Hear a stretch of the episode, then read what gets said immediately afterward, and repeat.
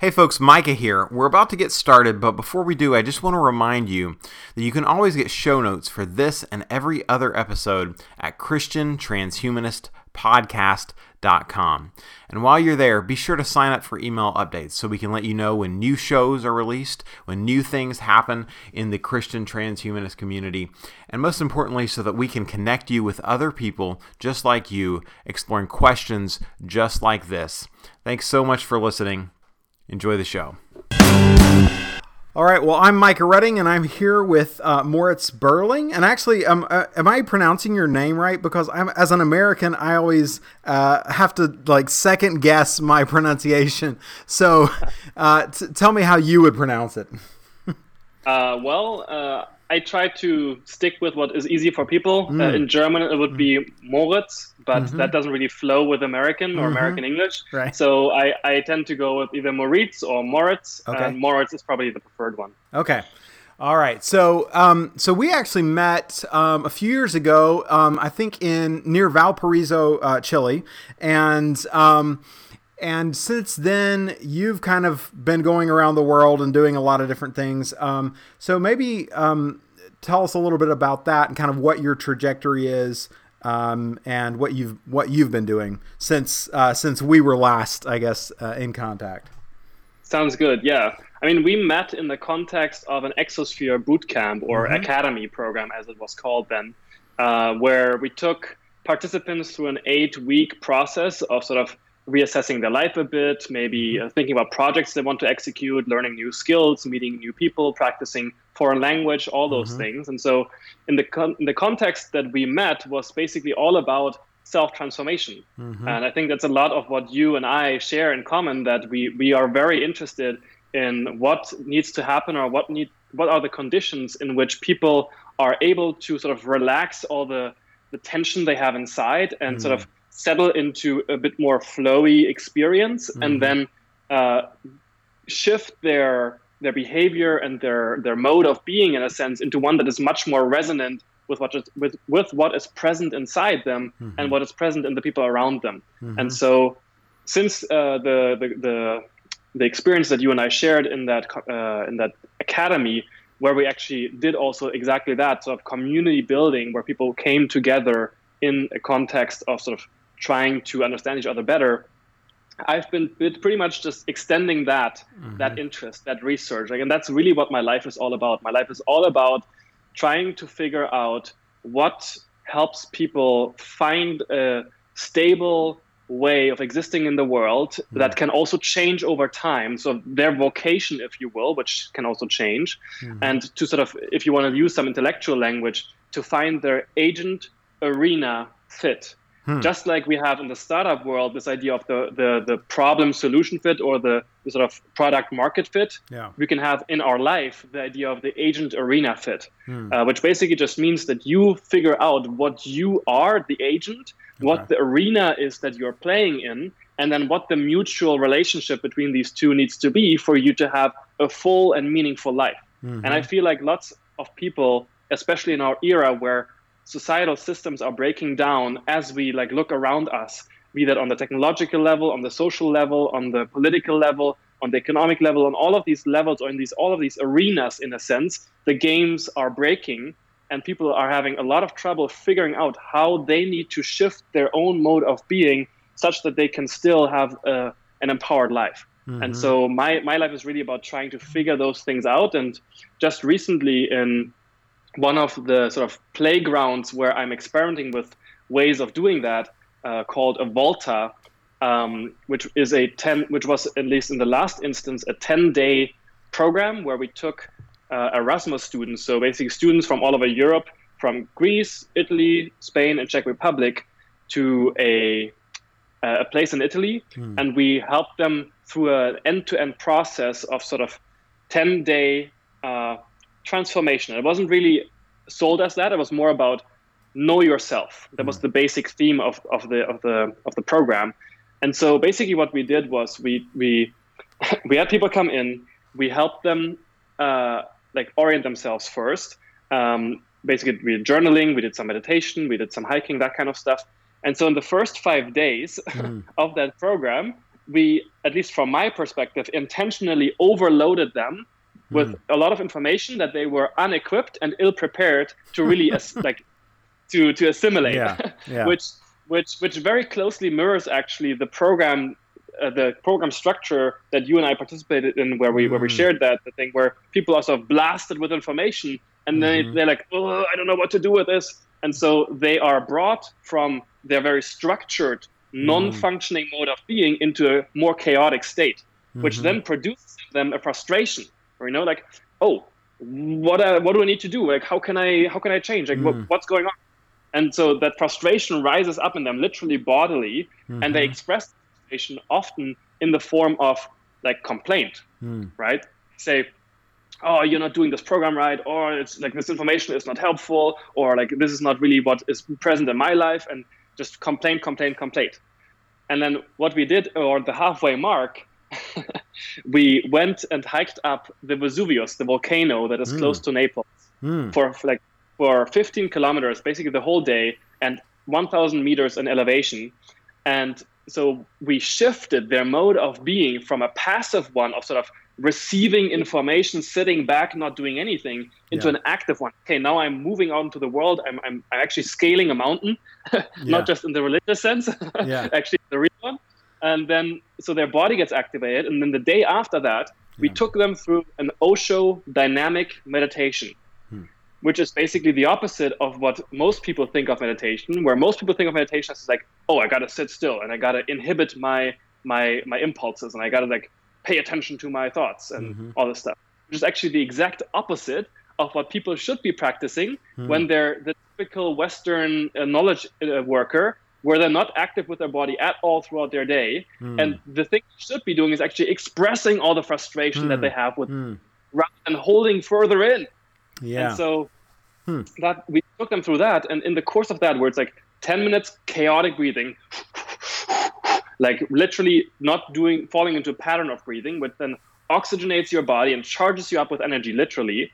Then you go into ten minutes of explosion, where people stop inhibiting themselves and they just express, express, express, which is basically uh, like screaming, crying, shouting, laughing, uh, crawling on the ground, like uh, rolling up into the fetal position, whatever you've been holding in, in your body, stored up, literally in muscular tension, you mm. express that.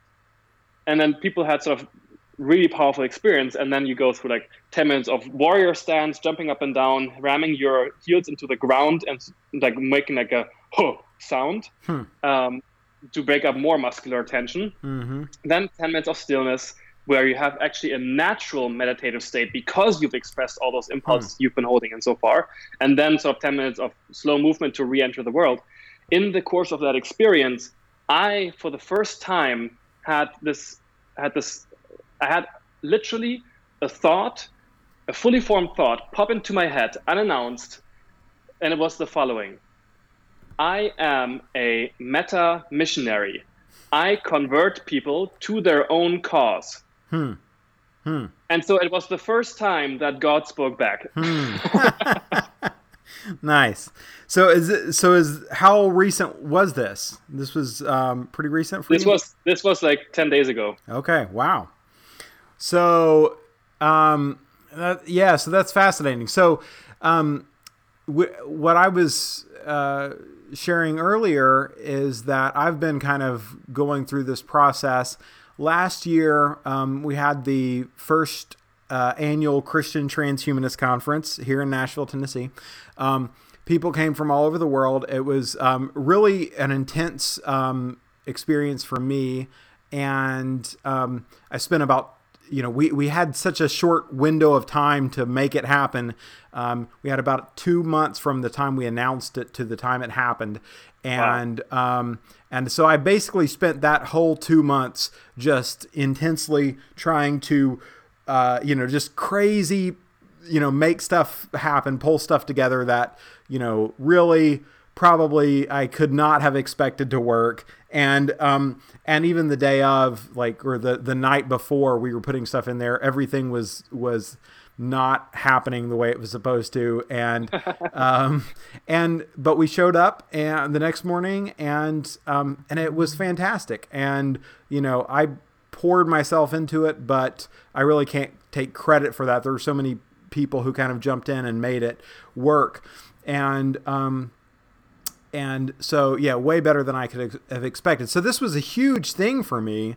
Um, and after that, you know, like, it was like, okay, well, well, what now? You know, I had put so much energy into getting to that point, like seeing kind of beyond that horizon, um, was really, really tough. And so, um, you know, I've been, uh, you know, it's, we're, we're well into the next year now, but, and I'm working on the follow-up and so forth, but that really kind of catalyzed, um, you know, really thinking about and asking some bigger questions or some deeper questions than I had been about how my own thinking and how my own life was going.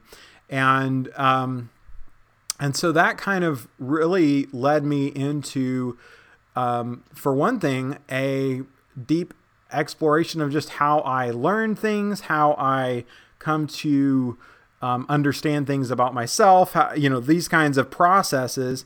And I think that's, that kind of connects up with some of the, the things that you're thinking about and, and talking about, both in kind of a, a mechanical way, like the tools we're using and that kind of stuff. And also in this, like, understanding really kind of how psychology works and the stresses we put on ourselves in order to kind of create growth and so forth. I don't know. Does that, does that connect with uh, what you're thinking?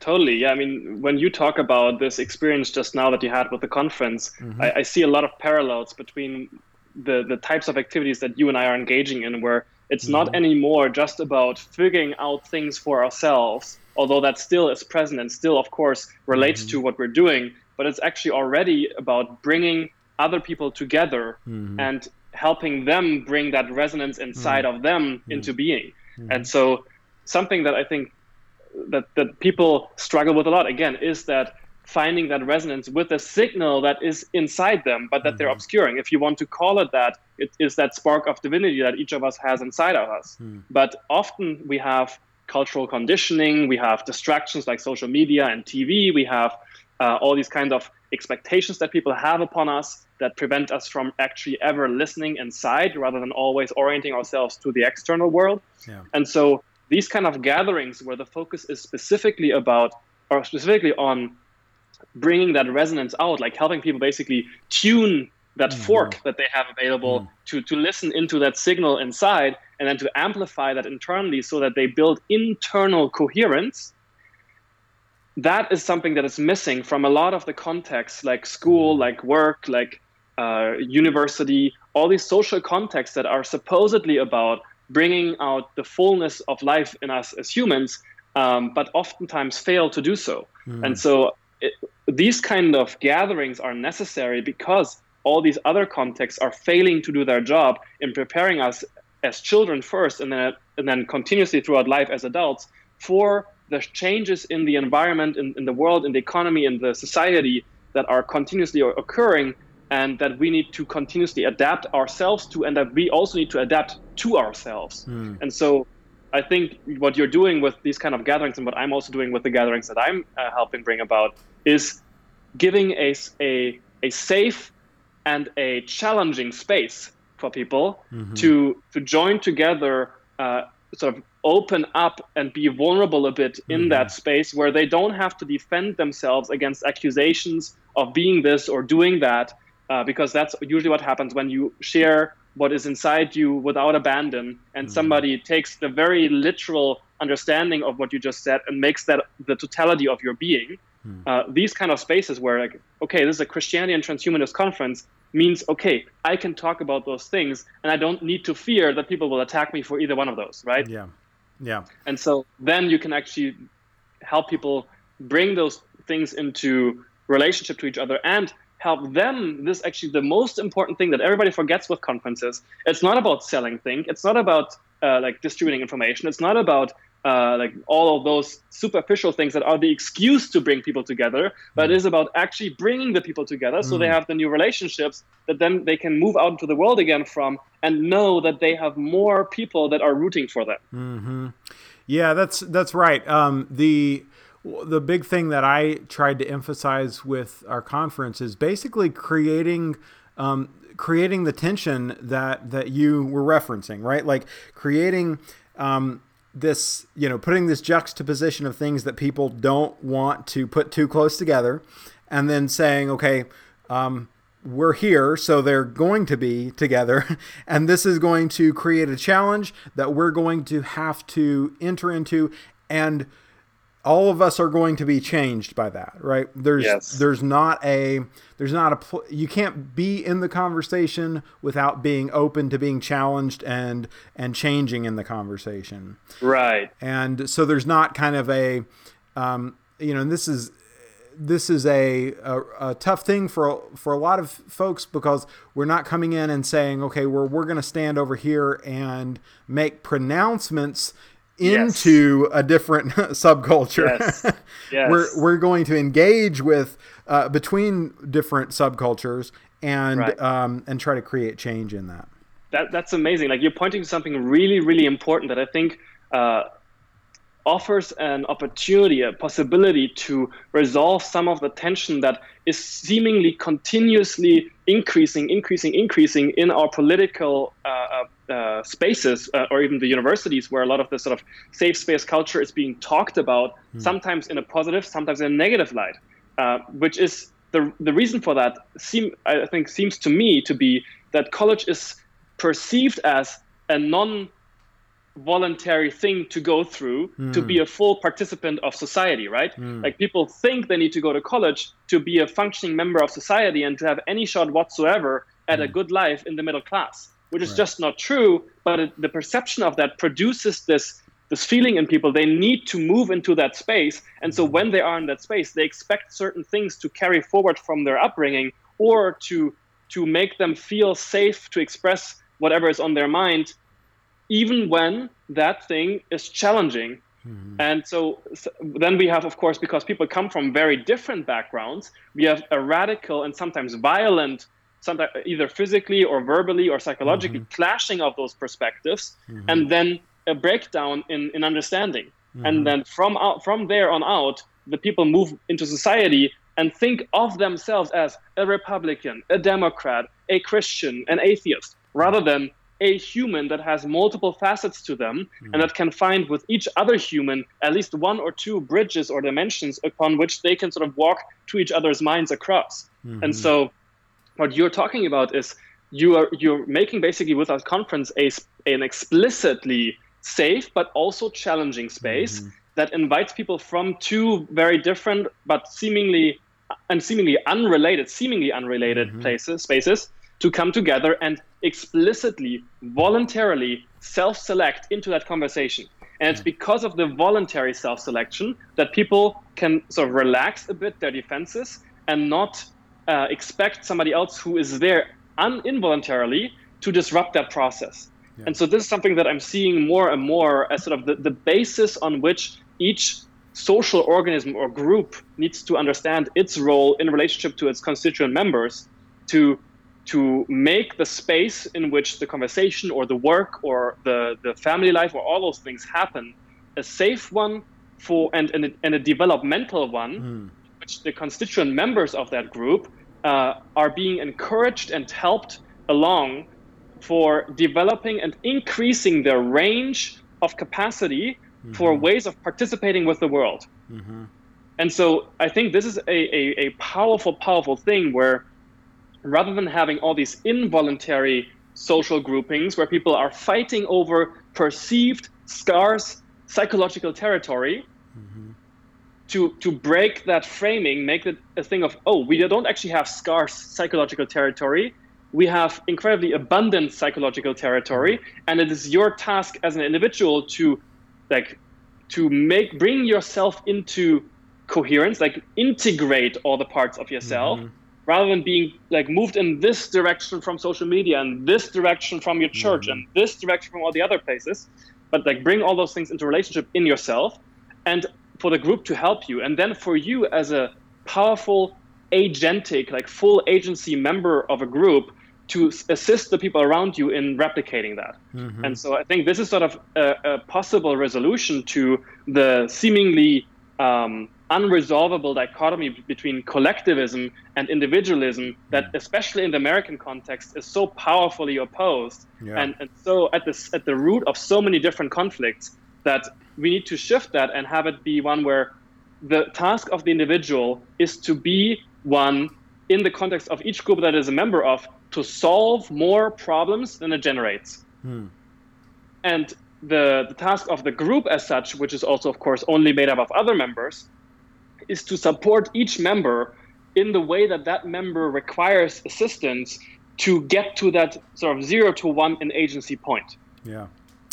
Yeah, that that um, resonates with some a lot of things I've been thinking about group dynamics and kind of the the connection between the function of a group and what it conceives of its uh, role and purpose as being. And I really kind of see it as like a macrocosm, microcosm thing. Like we're composed of of pieces that are somewhat divergent or conflicted, and our task is to reconcile those. And we're part of groups which are somewhat divergent and conflicted, and we also are trying to reconcile within those. Yes. And so this kind of, this same or very similar process is happening at all these different scales. Yes. And thinking about how that kind of integration process works, Um, and how we have to orient ourselves to engage in it has been, yeah, one of the big themes that I've kind of been wrestling with uh, right. for, for months now, I guess. Very, very interesting. It closely matches my thinking on this as well, like especially the idea of that we ourselves are also composed of other smaller mm-hmm. parts, right? Like we are made up of cells. Yeah. Cells are like are existing on a trillion, like multi-trillion level within us mm-hmm. that don't really have a conflict with each other. It's not really about like this cell at the expense of the other cell. It yeah. is literally all about how can each cell find the the the role in the larger body, literally uh, of what it can do to support its surrounding members and what those other surrounding members can do to support it. Yeah. And so we are already operating on a multi-trillion Uh, uh, uh, level as one, yeah. And I think the same task is now upon us on our scale as humans to figure out how we can make a multi-billion planet work as one, not in the sense of this this woo-woo or or stupid notion of unity. We are all one, and we are all like like we're all the same. No, no, no, no, no, no, no, no, no, no. Mm-hmm. Like it's not about being the same. It's not about being one and like with everybody, but rather to find your fit with the world around you, mm-hmm. that of course will change over time, but then for each of the scales mm-hmm. to find to enter into a coherent relationship with the other parts mm-hmm. on its scale mm-hmm. and with the scale of uh, above and below it. And so this then starts to get into the direction, especially in the com- Christian conversation, the Christian context, the Christian mm-hmm. tradition, what uh, you could call the encephalization of the human body or the, of, of the social body. Hmm. And I don't know whether you've ever heard of this term, but the idea is encephalization is basically the growing into uh, one brain or one body of humankind. Mm-hmm. Um, and literally sort of, in the Christian tradition, we have a lot of apocalyptic thinking, mm-hmm. right? Like, what does apocalypse actually mean? The mm-hmm. word lit- the word literally means revelation or yeah. uncovering, mm-hmm. right? And so it's not actually about this apocalyptic notion of everything will crash and everything will die and everything will be destroyed, but it is more specifically about reckoning or yeah. reconciliation of the accounts. Yeah. And so where most where a lot of the Christian sects have in their mind this a relatively simplistic or low-resolution image of Christ returning to earth in the form of one man descending from heaven, mm-hmm. we can have Christ returning to earth, but in the form of us, mm-hmm. of us emulating the actions of Christ, not the words that other people wrote about him. Mm. And I think this is a beautiful, beautiful vision for the Christian community to contribute to the conversation in the larger world, that what Christ brought us is a way of being in the world, a, a way of orienting yourself to your fellow man and women mm-hmm. that allows you to enter into strong trust relationships with them and makes you helps you recognize them as of the same stuff as you, of the mm-hmm. same kin. And to do that not only in the family context, but in all contexts. Mm-hmm. And so the end civilization of the world is about uh, helping people, again, do what I described earlier, of finding that internal resonance, that internal way of being in the world, and that orientation toward others and toward themselves mm-hmm. that allows them to enter into stable relationships with others, based on which you can then do work, you can do family, you can do friendships, you can do politics, you can do all of those things, but from that basic resonance inside of you with other people. Yeah. Yeah, I think, um, you know, this actually weirdly is a, a fundamental part of the Christian faith that gets lost, which is that the thing to do, the thing that we're doing, is to be transformed into the image of Christ, right? Like, we are imaging Um, what it what it looks like to be that kind of a human being, right? And um, that that's the whole thing. Like the the the idea of um, you know what's going to what kind of future will unfold and all this kind of stuff proceeds out from that. You know, right. um, it's the uh, I, I was talking about it with some people recently. The the way I explained it was that. It's it's not that we need a new um, creation. It's that we need a new us. Um, and that is the new creation, uh, yes. which then proceeds into the rest of of the material existence. And yes. that's that's how the New Testament talks. It says, you know, if anyone is in Christ, behold the new creation. You know, this is um, this is a core idea. This is why Christ is significant, because if it was just getting into a land flowing with milk and honey, or just creating the perfect political system and legal system, well, that had already been tried, right? Right. So becoming the new kind of humanity, the new version of humanity, um, is the core thing that right. that we are um, needing to do in order to build a better world and deal with the big challenges that we face. Right. Right, and it, it, you're basically this understanding, and not just this intellectual understanding, but this embodied understanding mm-hmm. is, in the way that of being that that is, mm-hmm. is this is the, the generator seed, the generator function of mm-hmm.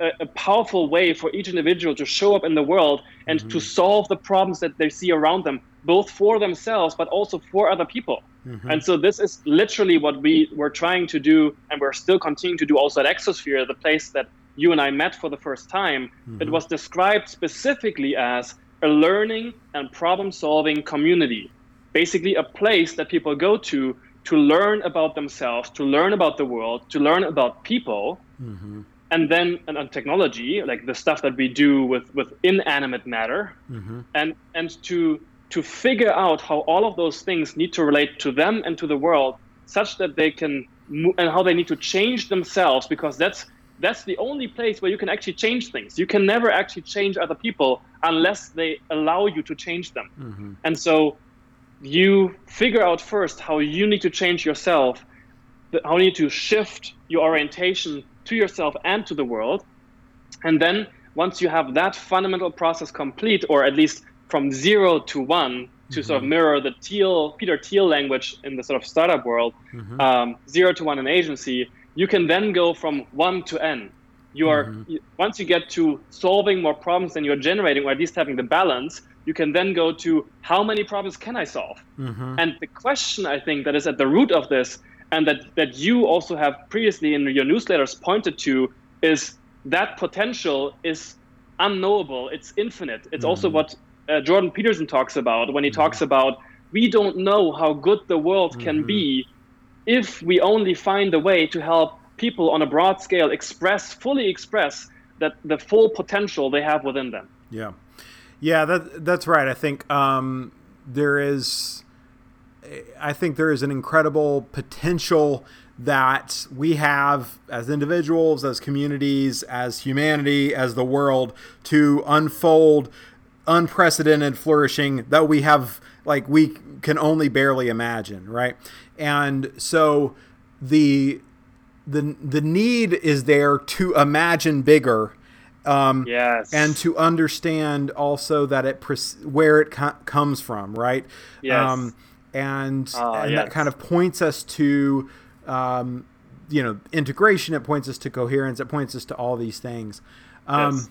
So let's connect this to some some practical discussions. One thing I want to I want to yeah. say something here, because you, you're pointing again to something very powerful. It's this idea of integration, but it's also this idea of uh, grounding the, the the seemingly very abstract or seemingly yeah. very high-minded stuff that yep. we are talking about here.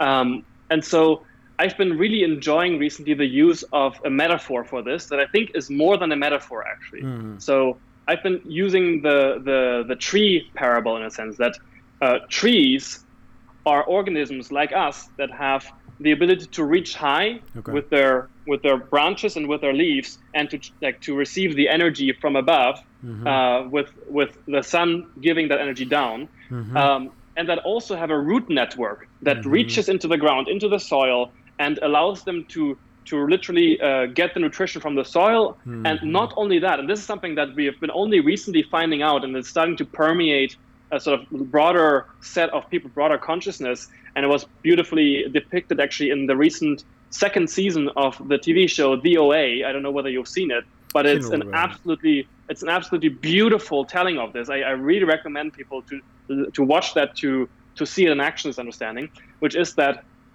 trees are not just trees. Trees are not just self-contained organisms that are planted here and planted there, mm. and they don't have any connection, but rather they are parts of a single superorganism mm. that under the ground that they are connected to through a mycelial mushroom network. Mm. And so literally what they have underground is an internet. Mm-hmm. They have their own tree internet mm-hmm. that allows them to signal between each other, hey, I'm in need, like, can mm-hmm. you share some resources? Or, hey, I have more energy available than I know what to do with. Do you want some? And so they are literally part of a, of a larger body that is supporting each member according to its needs and according to its potential. And how do they do it? They reach up to the top and mm-hmm. they root themselves in the ground. Mm-hmm. And so here's something that I, I recently stumbled upon. Like, I was in Italy for two days and spent some time with the other founder of Exosphere, uh, Antonio Mano, an Italian. And so in the car, while we were driving, he had this sort of Freudian slip uh, of saying bottom down. Hmm. We're in the context of him wanting to talk about bottom up and top down. And so I was like, mm-hmm. wow, this is mm-hmm. an amazing understanding. What does this mean? We have to shift our understanding, especially in the political context, from one of, oh, we are doing from bottom up movements and from top down, like control and authority, to one of, oh, you as an individual need to figure out how you can go bottom down, reach mm-hmm. your root network into the ground and connect up to the internet mm. of people around you, literally, even through the internet specifically, and how you can grow from the top up, reach mm. your branches to the sun, and sort of channel God, channel mm. energy from up top. Hmm. You bottom down and top up. I can't, yeah, I like that. I, I never have have heard that phrase, those phrases before, but I think that's that's perfect. Our um. Yeah, our potential is in some sense defined by that which is higher than us and that which is lower than us. Yes. And um, yeah, expanding the um, I'm I'm I don't know if this is a, a good connection or not, but I think of like vertical integration in yes. in uh, industry and so forth. Yes. Um, that that we need to engage in digging deeper into the core of yes. kind of how reality works and the yes. value chain of existence, so to speak, yes. um, if we want to really flourish um, beyond what we've currently reached. Right. And I think a, a, another beautiful sort of component of this uh, is that the mushroom network is underground. You mm. can't actually see it. Mm. Like, it is not visible. Mm-hmm. And so it, the same is happening on the global scale. Like, we have now uh, surpassed the point where the actions of one person in Calcutta have no effect whatsoever on somebody in Maine. Yeah.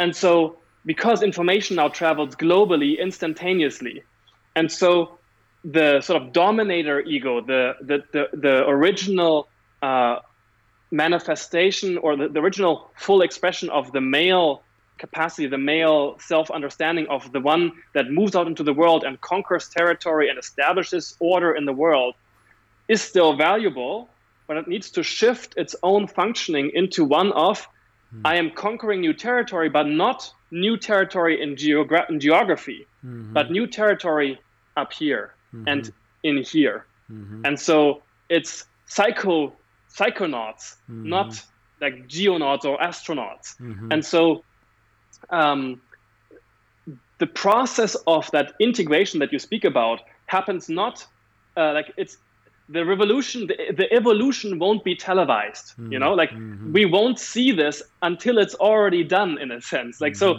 it happens by one to one to one to one to one. Mm-hmm. And so the task here is not, look, people, everything's different now. No, no, no, no, no, no. The task is, what do I need to do to help the people around me be like, have a better experience in life, to mm-hmm. learn how to participate with the mm-hmm. world around them, mm-hmm. not one of how do I conquer or mm-hmm. how do I like uh, uh, defend. Mm-hmm. And so people turn evil, or they, their orientation turns bad, or they break from too much trauma when they have a very limited range of participation with the world, and the situation, the environment around them momentarily forces them to move out of that part of that range, and they don't feel comfortable enough to move out of the range, mm. and they break.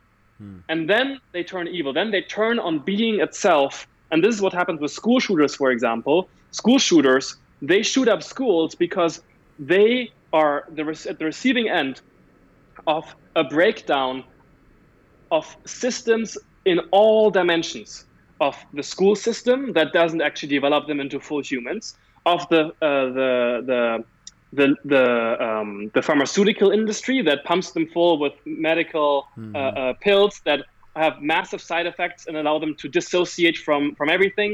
Mm-hmm. They have they are at the receiving end of family breakdown, because actually most school shooters don't have a dad at home that can model to them um, a, a healthy expression of the masculine of masculinity. Mm-hmm. So, and there are many more areas where that's sort of coming together. And so they are literally at the intersection of all these breaking systems, tearing them apart, disintegrating them, that then is too much for them to handle, and they they shift their fundamental orientation against innocence, against life itself. Mm-hmm. And so what school shooters are telling us with their actions, not with their words, is we are failing to make a world work for them mm-hmm. that that actually makes them into normal people. Mm-hmm. Yeah, I I think about that with like a lot of different uh, things that, that we see, you know, where people kind of lash out violently, and um, obviously there's there's guilt, um, you know, on on their part, but there's also kind of a, a thing for society to to look at and say, um, have we failed to provide them a way to integrate into our world and to find, uh, you know, a vested interest in our world in, in essence, because, you know, as we go forward into, um, you know, and this is part of the kind of stuff that I engage with a lot, like thinking about a radically disruptive technological future, we have the potential for the kinds of weapons and the kinds of destructive acts that are f- fundamentally unprecedented. And, you know, the big thing for the twentieth century was the atom bomb, right? Um, and it changed the the way we thought about the interconnectedness of the world.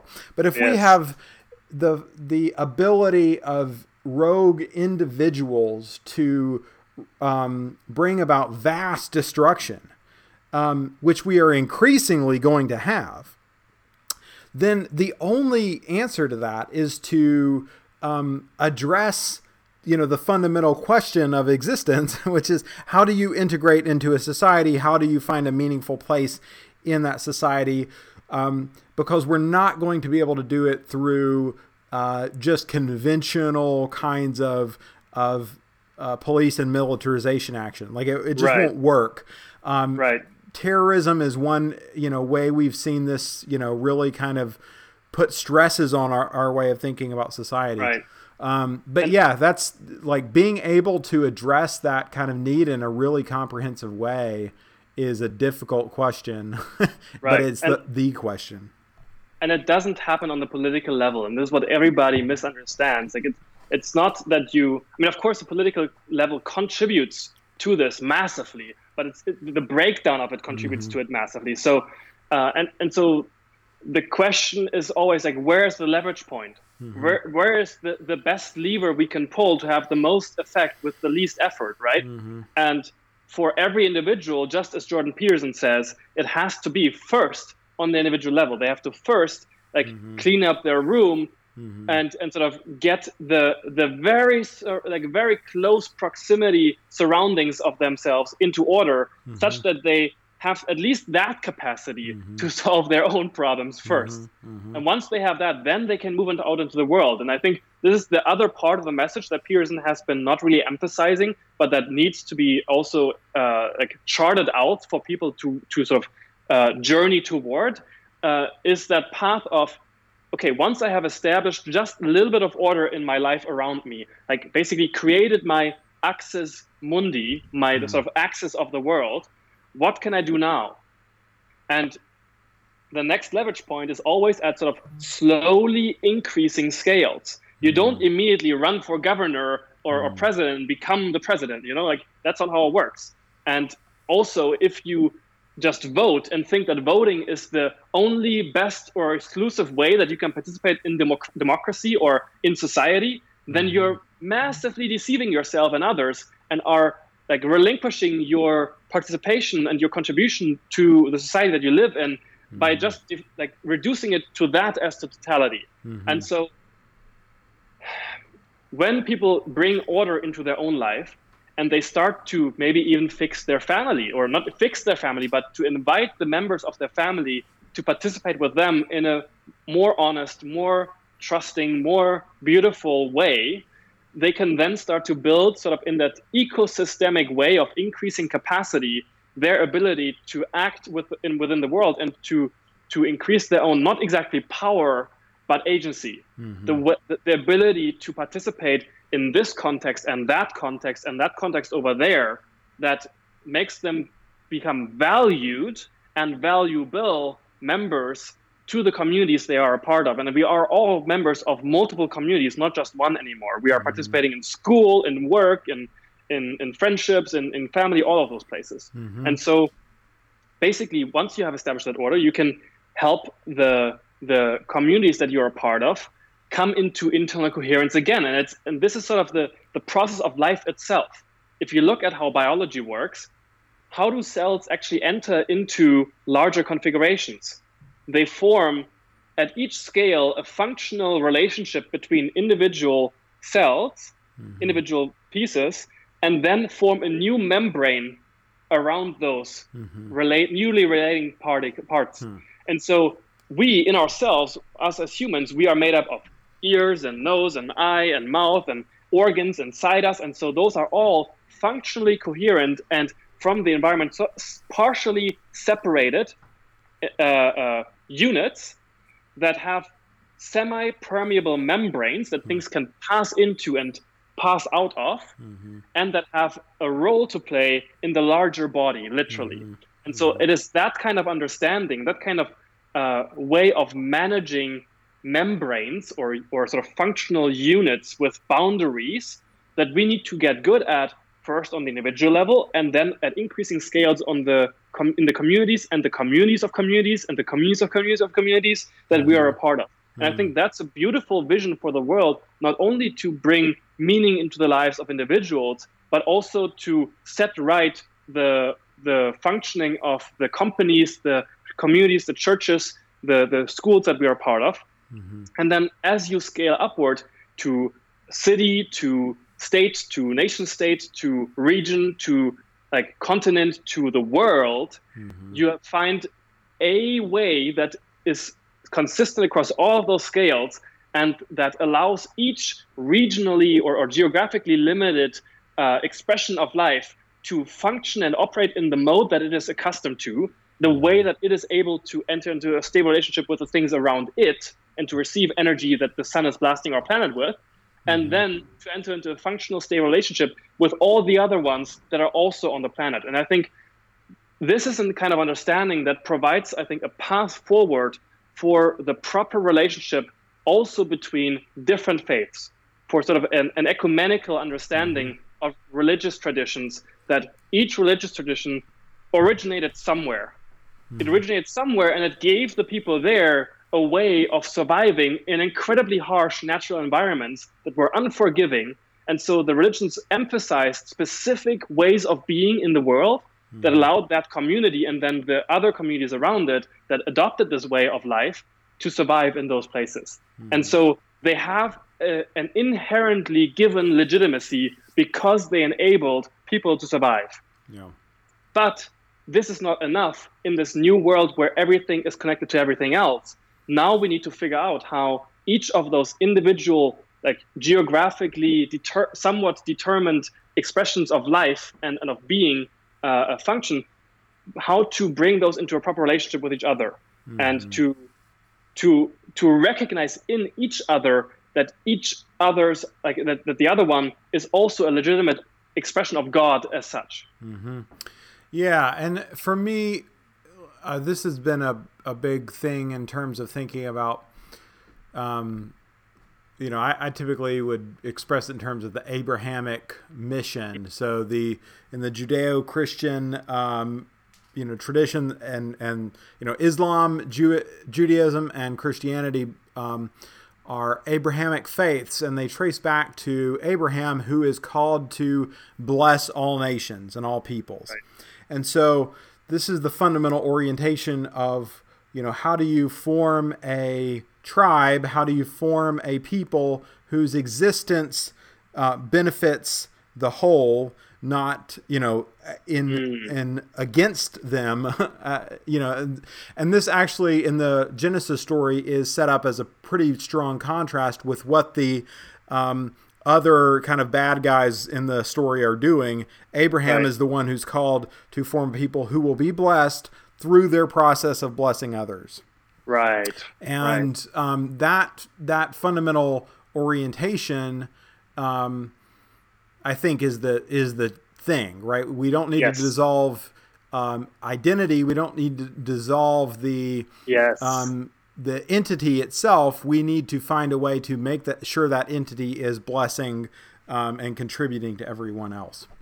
That's right. Yeah, exactly. Like this is not a, a process of dissolution of the integrity of, of mm-hmm. like already existing things. Like mm-hmm. th- we don't need to destroy religions. We don't need to destroy identities. We don't need to destroy people. Mm-hmm. We need to uh, invite. And this is the really powerful, important thing. Like it's not one of converting people mm. involuntarily by basically making them accept tenets of faith uh, without knowing the full extent of what they're doing, and doing so only because they are being made to accept those tenets yeah. by the systems, the social systems around them, but instead to invite people to join you in that different way of being, in that different way of orienting yourself to yourself and others around you. And then that is also that union, that relationship is that much stronger because you've voluntarily self-selected into that way of being. Mm-hmm. And that is, I think, also the, the, the proper way of understanding the integration and the synthesis between the Nietzschean uh, ethos and the Nietzschean uh, sort of will to power understanding and the, the Christian thing that he used, that he sort of is today taken as being an attacker of, Mm. but that he was actually trying to defend by subjecting it to massive criticism mm. and the parts of and, and sort of letting it, uh, letting it let go the parts of it that are not up to the task of, of sort of the new world. And so, what Nietzsche talked about was this idea of will to power. Right, will to power is sort of the, his poetic way of talking about the ability of humans to fully express life, right? To, to to to capture energy and to to to grow and to to be vibrant members mm-hmm. of life, um, which is something that all animals, all life does. It captures energy for itself and it defends itself against capturing from other entities, mm-hmm. right? And that's actually what the brainstem in ourselves, the medulla, is uh, is supposed to be doing.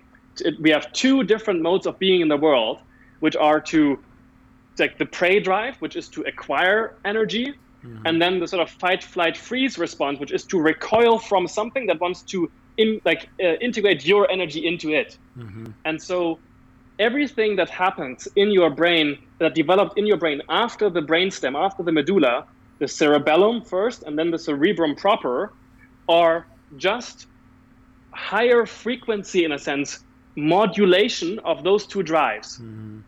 Mm-hmm. You understand? Like the, the cerebellum is uh, gave you the capacity to, for example, stand up straight, to bring into proper relationship mm. all of the senses within you that uh, you need to be paying attention to, to, to be more able to move fluidly through your surroundings.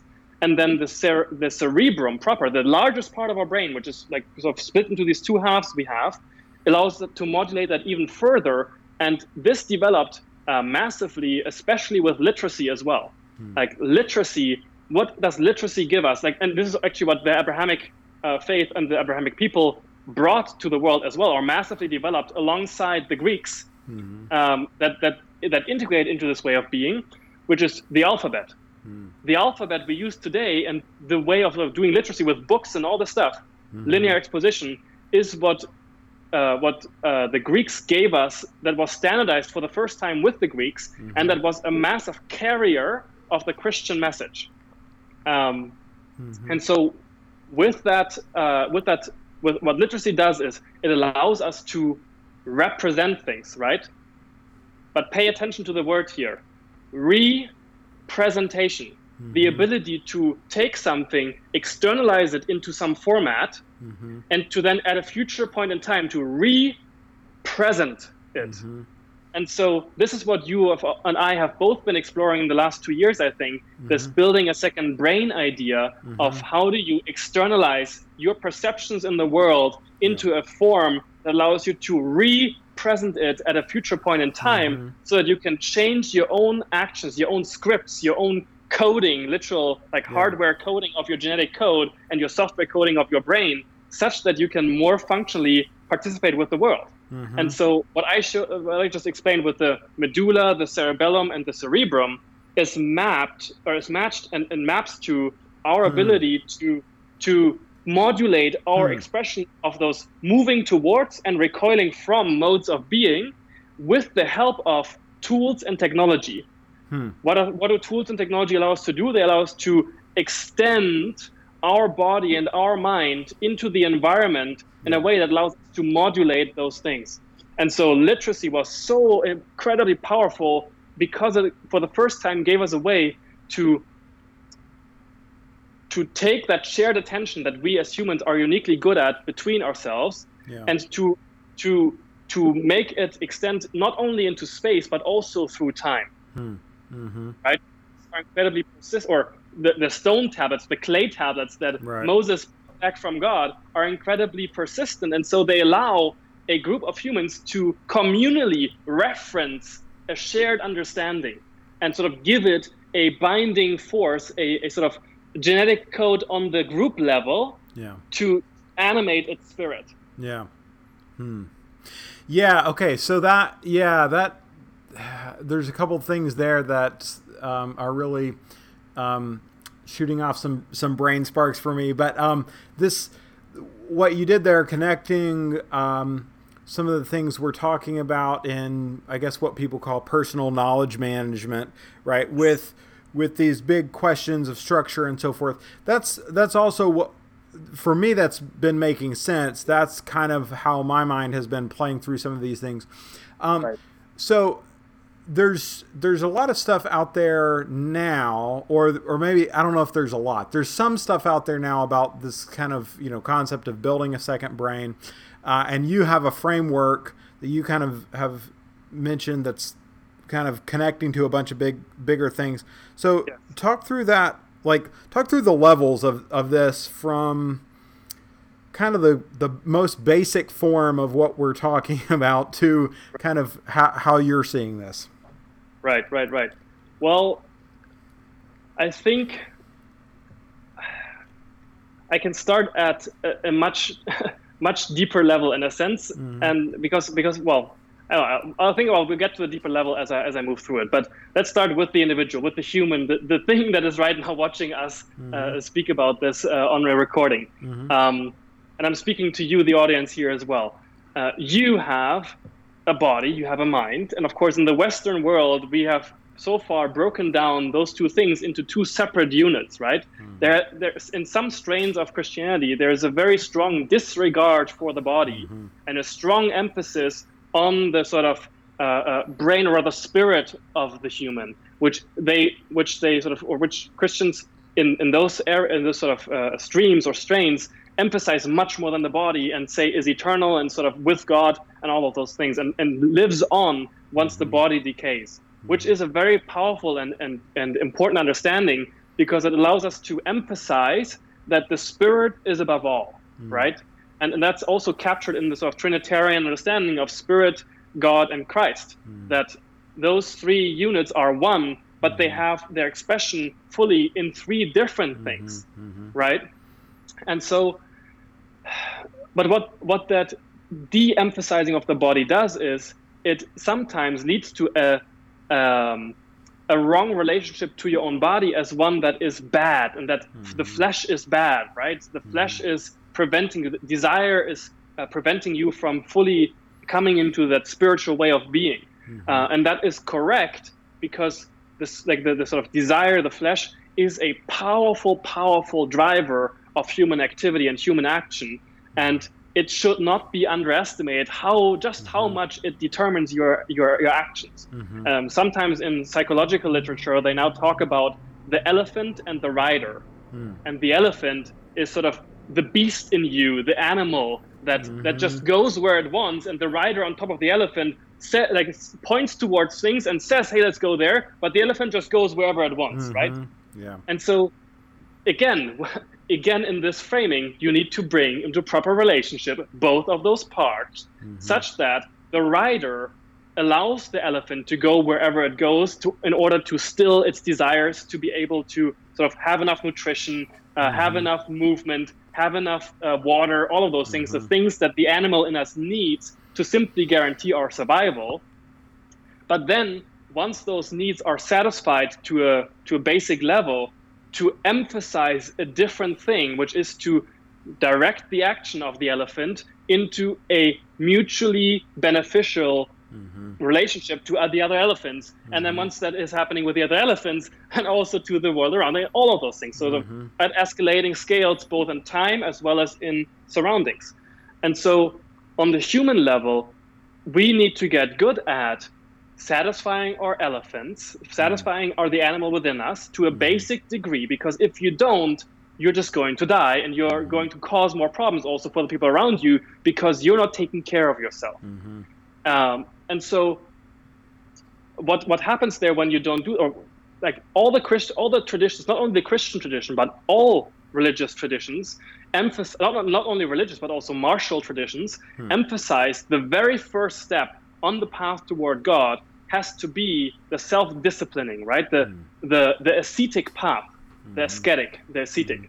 which is the ability to deny your urges, deny your impulses, which is why monks live in, in cloisters and monasteries to separate themselves physically from the surroundings, so that they are not they are not being blasted with all that day-to-day annoying, Uh, minute, irrelevant activity that would pull them away from their mission, which is to come into a closer relationship with Christ and God, mm-hmm. right? And so once you get good at, good enough at disciplining yourself, sort of uh, satisfying but also denying your your urges and your desires, this is not where you should stop. Okay. Mm-hmm. You need to now, this is what Nietzsche talked about, He, he he admonished Christians and Christianity for its failure to go the next step, hmm. for its failure to stop short at just self-denial, which mm-hmm. is fundamentally a life-denying mm-hmm. mode of being, right? Mm-hmm. If you just deny yourself, you're denying life, and you're not giving expression to life. Yeah. And so, but it, it's important, it's necessary to not cause problems for yourself and for people around you. So once you've gotten to that point, the next step after self-denial is to deny the denial. Hmm. It is to turn that denial on itself and to again fully express the impulses oh. and the, the things within you.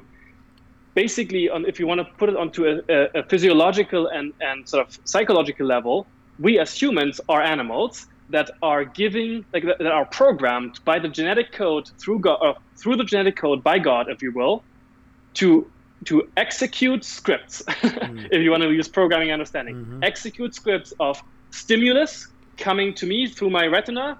Oh, response, I need to move towards it to capture it. I need to move away from it to escape capture, right? Mm-hmm. That is programmed in us at such a deep level in the genetic code that we are nearly slaves to that. Mm-hmm. So the first step is to discipline that, to get to satisfy the basic urges, to and then to gain that little leeway, that little sort of open that door so that you have more like space to do other things, right? Yeah. And so this happens, and I'm sort of currently debating how deep I want to go. uh, this happens by by literally, like there's a there's a whole conversation that I've been part of for the past two years that uh, I want to sort of bring into here, hmm. uh, which I think holds a key a key piece to bring to the resolving the the unnecessary and actually quite destructive separation between uh, religion and science. Mm-hmm. We have in the Western world currently an opposition between religion and science, where religious people feel under attack by science because scientists understand themselves as wanting to dispel the myth of the, the unfounded belief, right? Mm-hmm. Of, of faith. And they conceive of faith as something that inhibits humans from seeing the world as it is. Mm-hmm. Mm-hmm. But I think that's that's that's powerful, it's beautiful, it's necessary, it's helpful, but where where the faith of a Christian or of any religious person is anchored in the beliefs that will pull the rug out from underneath them, destroy the foundations on which they build their faith, and make people fundamentally nihilistic and then turn into terrorists, turn into people who do bad things. Mm-hmm. Or, or who just kill themselves. It's that sort of suicidal impulse as well, where, oh, there's no reason for me to exist because those beliefs are not true, mm-hmm. so I need, I, I, I don't care anymore about myself and I kill myself. Mm-hmm. And so the, the, the, the path forward here, I think, is to, to have people not assign so much importance in their religious practice to the words, mm. or rather to, yes, pay attention to the words and make words mean something, but don't follow Christ just in belief. Don't just follow the dogma, actually live like Christ, mm-hmm. live like him, act like Christ, act like Muhammad, act like the beautiful and powerful religious leaders that have founded these faiths. And by the way, not only the Abrahamic faiths, but all faiths, like the pagans, the heathens, the whoever it is, or even Scientologists, if you will, um, and to to help people conceive of their religious practice as something that they do rather than that they profess to believe in. Mm-hmm. And so that then sort of reconceives of the Bible not as an account of what you have to believe to get into heaven, but of what Christ did that you can emulate, mm-hmm. so that you will have a powerful, beautiful life and heaven on earth, mm-hmm. that will make worth life living and will allow you to orient yourself to the people around you in a way that is meaningful, powerful, beautiful, and a full expression of life, not a denial of life. Mm-hmm. And so, yeah. go, yeah, go ahead. No, I think I think there's a, a lot to that. There's. Um... Uh, and that's to be like a whole other conversation, but I, I think um, we can the... make it serious too. We don't have to like, deal with everything today. Yeah. So um, I've been doing a lot of research on Francis Bacon, um, and um, who's the considered the kind of father of the scientific method, and he understands his work as a theological project. Yes. Um, and he. What he's doing, uh, one thing that he does particularly that's really kind of evocative to me is that he reads Genesis one um, as a model for how we are to engage in the world.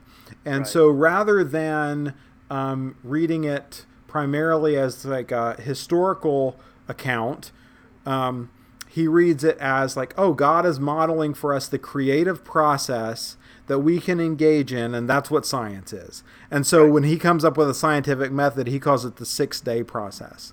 Um, because th- that that's how he's thinking of it, is that wow. he's reading Scripture as a model for how we um, how we you know engage in being the image of God, right? Which I didn't is know that that's incredible. Yeah, and it, it's it's really profound, and it's it's really under. reported, you know, nobody, right. nobody talks about this in, in that I am aware of, but, um, the, uh, but it, it's kind of poignant because these, these, you know, Francis Bacon and kind of formulating that understanding, um, that, you know, led to a lot of the scientific, you know, revolution and so forth that then came into conflict with this other understanding, right? This other way of reading Genesis one um, as a chronology, um, th- which then presented a lot of tension for religious believers. And I I feel like if Bacon's um, way of interpreting Genesis one had gotten more press, more airtime, there would have been a way for religious believers to kind of navigate those challenges in a different right. sense. Um, right. So anyway, that kind of, that's like a whole tangent, but uh, that that's kind beautiful. of came up. Yeah.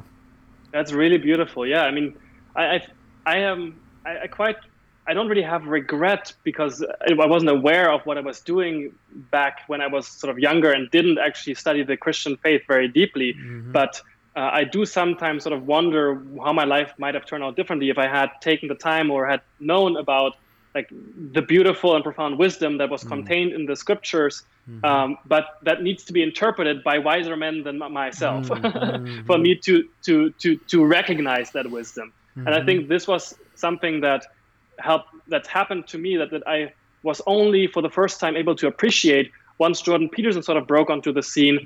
uh, unfortunately through a particularly politically mm-hmm. controversial uh, uh, event, but that then allowed the attention to turn on his other work, which which gave us a lot of beautiful bridges between like old religious scripture and, and sort of the Christian tradition and our modern day life lived reality. Yeah. So the the Christ, like the, the Bible lectures that he put out on YouTube and that he that he did in these theaters really, at least me, gave me a basic understanding mm-hmm. of what kind of value on the psychological level, at least, and I think there's much more value than on that level, uh, is contained in those stories, and not only in those stories, but in the the things that those stories make people do when they take them seriously. Mm-hmm. And so I think that that is a beautiful project that he sort of brought to the world and that we can take a lot of value from.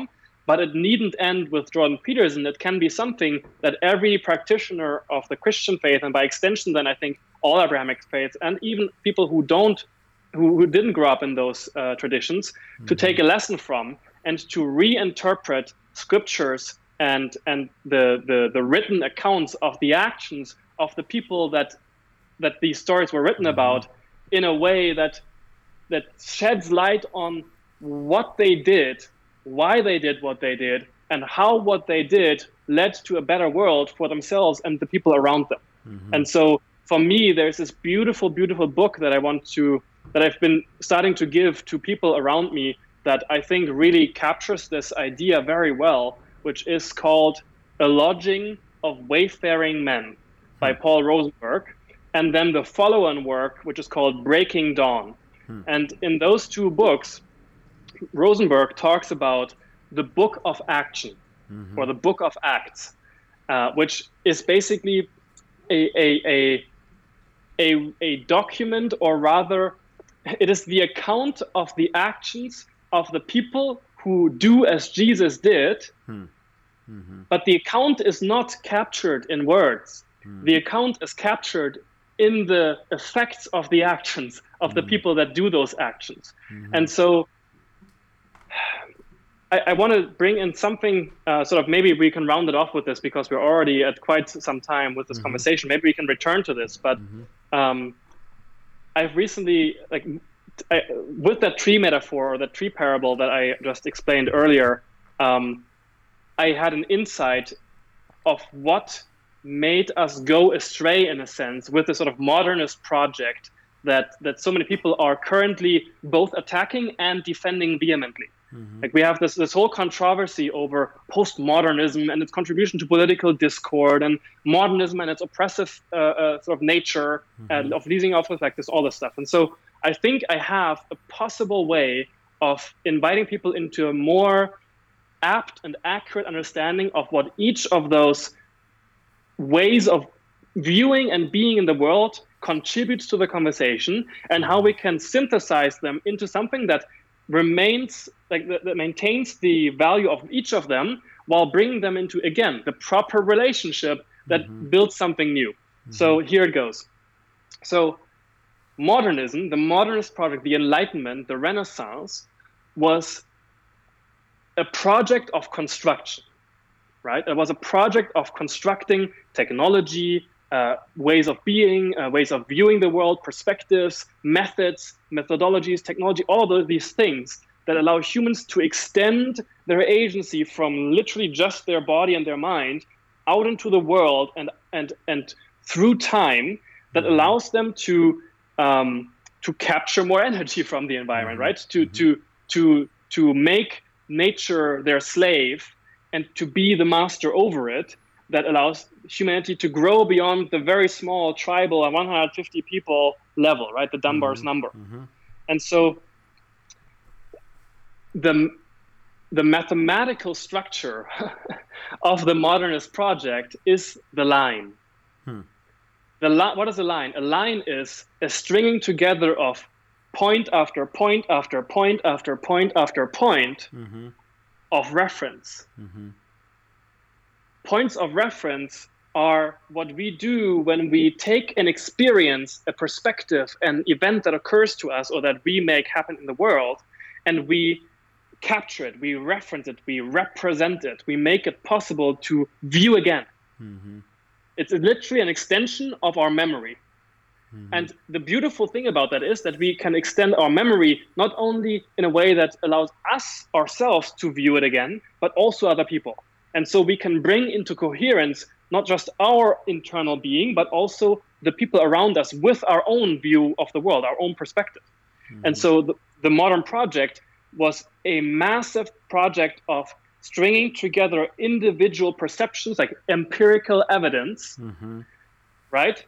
To be able to chart cause and effect relationships out that allow us to view the stimulus-response mechanism in action in mm. ourselves and in the world around us, and to substitute new responses to the now visible sort of automatic, deterministic mm. responses.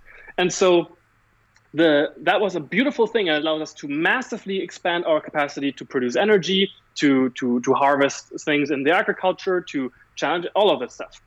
What it also did, though, is it emphasized the most successful perspectives that allowed us to do that over and above and against all the perspectives of the people who were not able to participate in that.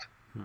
And so the postmodern reaction to this project is one of, hey, beautiful thing you're doing there, line po- after, with point after point after point after point, but all of these points are just the points that you yourself are perceiving, and you are leaving out all these other points that are all around all the points that you have on your line in a flat network of, of or graph of graph of uh, nodes mm-hmm. that you are leaving out and that you're not actually shedding light on. Mm-hmm. So it's it's a reaction of the people who didn't benefit from modernity, from the Enlightenment, against the the, the modernist project, the also mostly European sort of Enlightenment project mm-hmm. that that partially also destroyed the way of life of some people, and it, with both within our societies as well as within other societies that was already in a functional arrangement with the environment around them. Mm-hmm. And so it said, you're, you're destroying and oppressing other viewpoints by making your viewpoint the only one, the objective mm-hmm. truth mm-hmm. that leaves out all those other subjective perceptions. Mm-hmm. And this is a very powerful and valuable contribution to the conversation, because there is no such thing as complete objectivity that any uh, human can have. That's the provi- like the, the, the providence of God. That's just the only God mm-hmm. can have full objectivity, because he can has omniscience, and all those things. Mm-hmm. And so what we call objective is just the most accepted and most evidenced and most sort of powerfully visible yeah. view of the world. Yeah. And so with postmoderns reacting against that, they sort of put every single node now into a flat graph of nodes. And what is a flat graph of nodes? There's no way of assigning importance to any particular node over any particular other node. Mm-hmm. And this is sort of this disintegrating effect again, this destructive, this critici- literally the critical, right? Mm-hmm. The critical and deconstruction attitude mm-hmm. that that that also makes people so incredibly nihilistic and anti-life and anti-religious and anti-science and all of these things against any structured human activity. Mm-hmm. The problem is that then got mixed up with the political project of tearing all of those structures down, mm. and mm. and that's still underway. And now we have this this horrible opposition between these two capacities, which are two powerful, beautiful, valuable capacities to construct something up and to tear something down.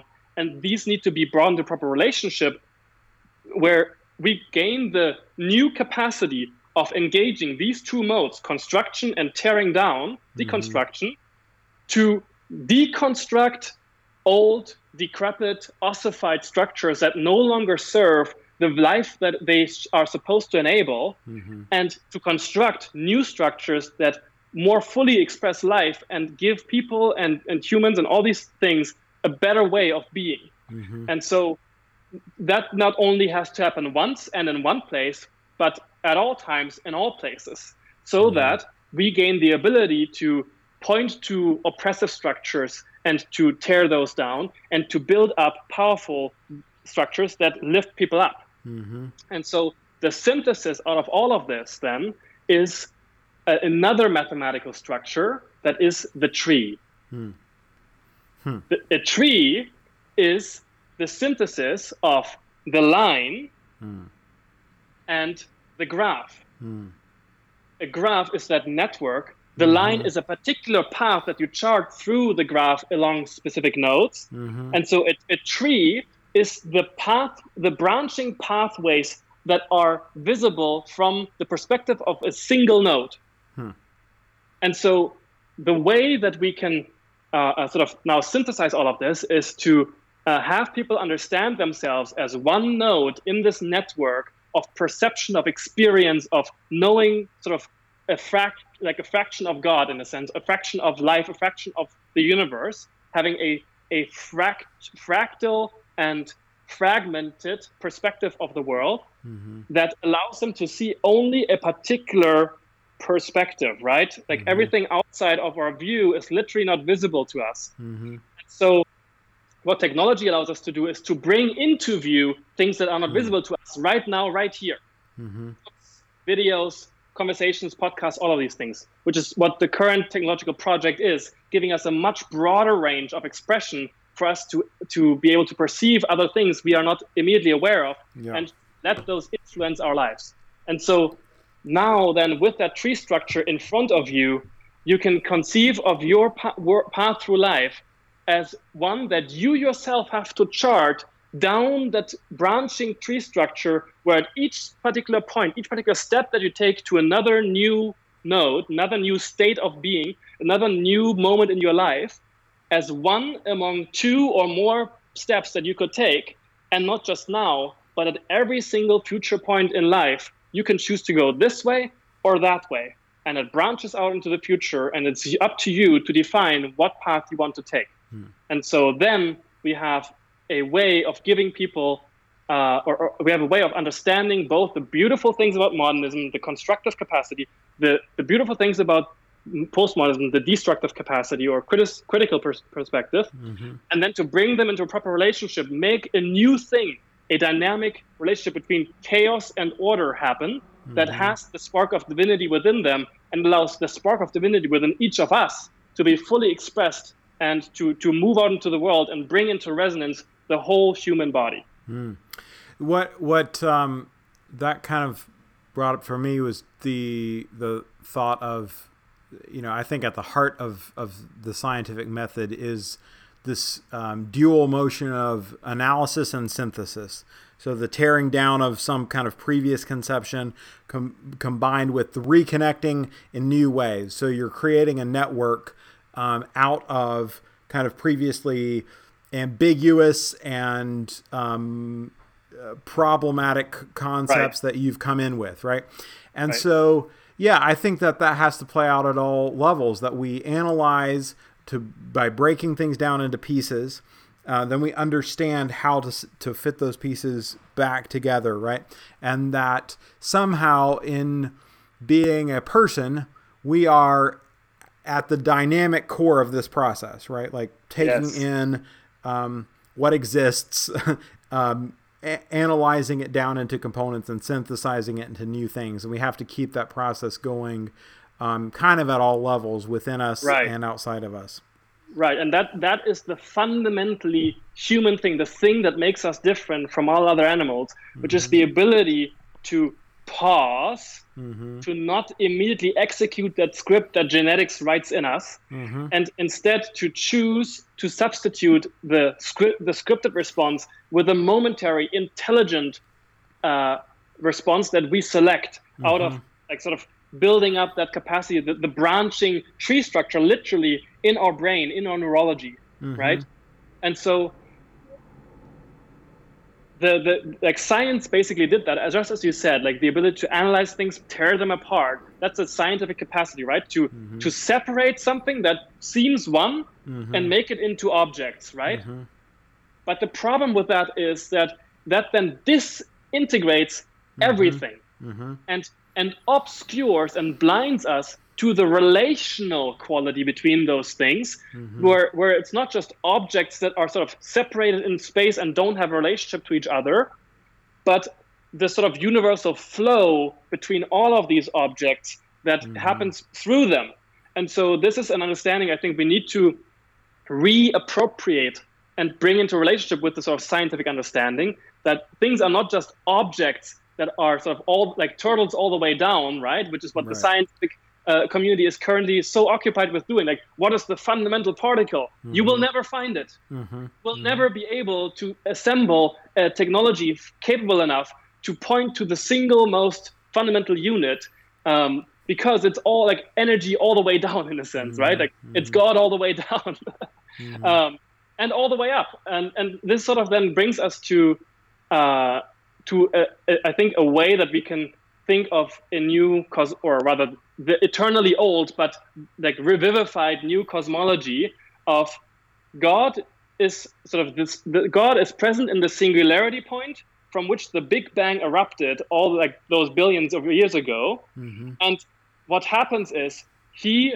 because he is sort of condensed into one point and all-knowing, uh, uh, sort of omniscient, all-powerful in that point, he knows himself uh, uh, uh, so from that God perspective.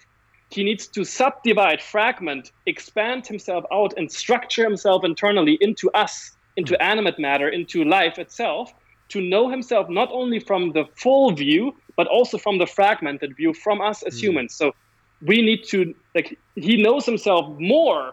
Mm-hmm. He, he knows himself more by knowing himself through the fragments of our perception mm-hmm. of him. And so he expands out. And so the task of life then, and which is God itself again, is to fully express, like, or rather, what, what is God? God is energy in that sense, like not in the woo-woo sense, but like, literally energy, right? Like our universe is matter, but matter, what is matter? Matter is just incredibly dense and regularized mm-hmm. energy frequencies, right? Mm-hmm. That's what we're finding also with the wave and the particle. There is no such thing as the wave and the particle. It's a it, they call it now a wavicle. uh, it's basically just we can point to smaller and smaller things by making visible uh, more infinitesimally small waves in sort of that frequency of energy, uh, like yeah, resonance or or yeah, like like movement. And so, what is uh, what is life? Life is matter, mm-hmm. but matter brought into relationship with each other in a way that makes itself reproduce a structure mm-hmm. that like that that complexifies itself upward mm-hmm. and, and and reproduces through time, mm-hmm. right? And so then uh, what happened on our planet, and probably also on other places that have been blasted by an inordinate amount of energy from an external energy source called the sun, mm-hmm. uh, is to self-complexify, to build up that structure, and to complexify upward into where we are right now, with humans being sort of one of the latest, most uh, large-scale expressions of that, mm-hmm. um, by a process called dissipation-driven adaptation, which is a theory of abiogenesis, the way mm-hmm. that life emerges from non-life, uh, first uh, explored by Jeremy England, a very young, actually, physics professor, um, and is now close to be, or depending on whose perspective you want to trust, already proven that this is the way that life emerges and also uh, continues to exist, which is basically just a, a restatement of the third law of thermodynamics.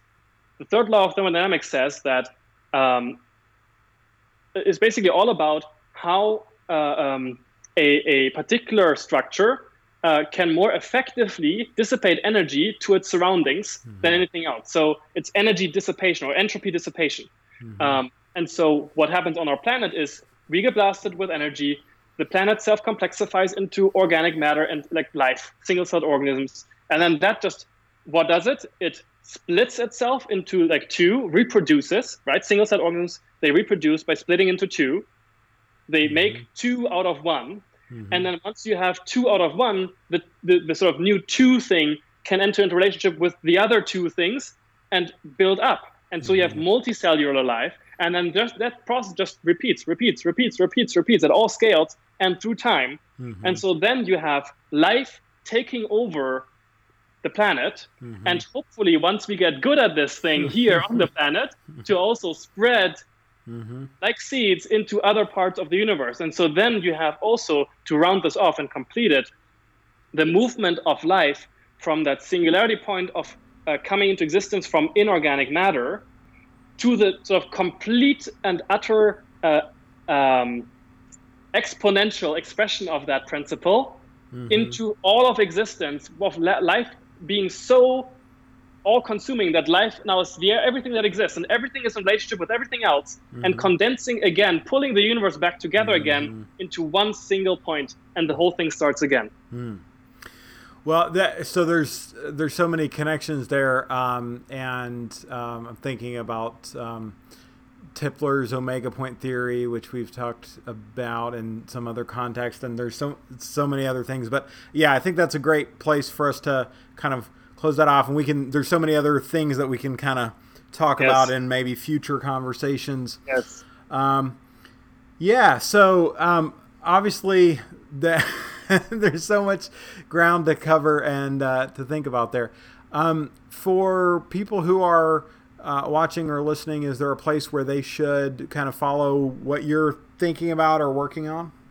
Sure. Yeah. They can just go to my website at existential ventures dot co, not mm-hmm. .com, but mm-hmm. .co, C O, um, which is where I have my personal website and where I share with people my thinking, my, my current activities. There's a, a now page where people can read what I'm up to right now, and there's a here page, which is where people can read where I am right now mm-hmm. and where I will be through time. Mm-hmm. And uh, and then there's also different links to other places that I think are valuable places to visit. Mm. Um, And the other thing I would recommend people is to, um, yeah, pay more attention to the world around you and within you, and to to to really em- like uh, increase your focus on the, the things where you yourself could do just a slightly better job mm-hmm. of helping yourself, taking care of yourself, so you gain more freedom to help the people around you and to invite them into a, a more more full expression of the life and the spark of divinity that is within you and within the people around you.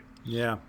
Yeah, absolutely. Um, well, yeah, thanks so much. Um, it's been a, yeah, very, very uh, fun conversation. And um, I think there's, there's uh, a lot of, of thoughts that I've been tracking down that like we'll be able to probably tease out in, in some fuller right. ways in the future. So anyway, thanks. Thanks, Moritz. And uh, we'll talk later. My pleasure. Talk to you soon. All right. Bye.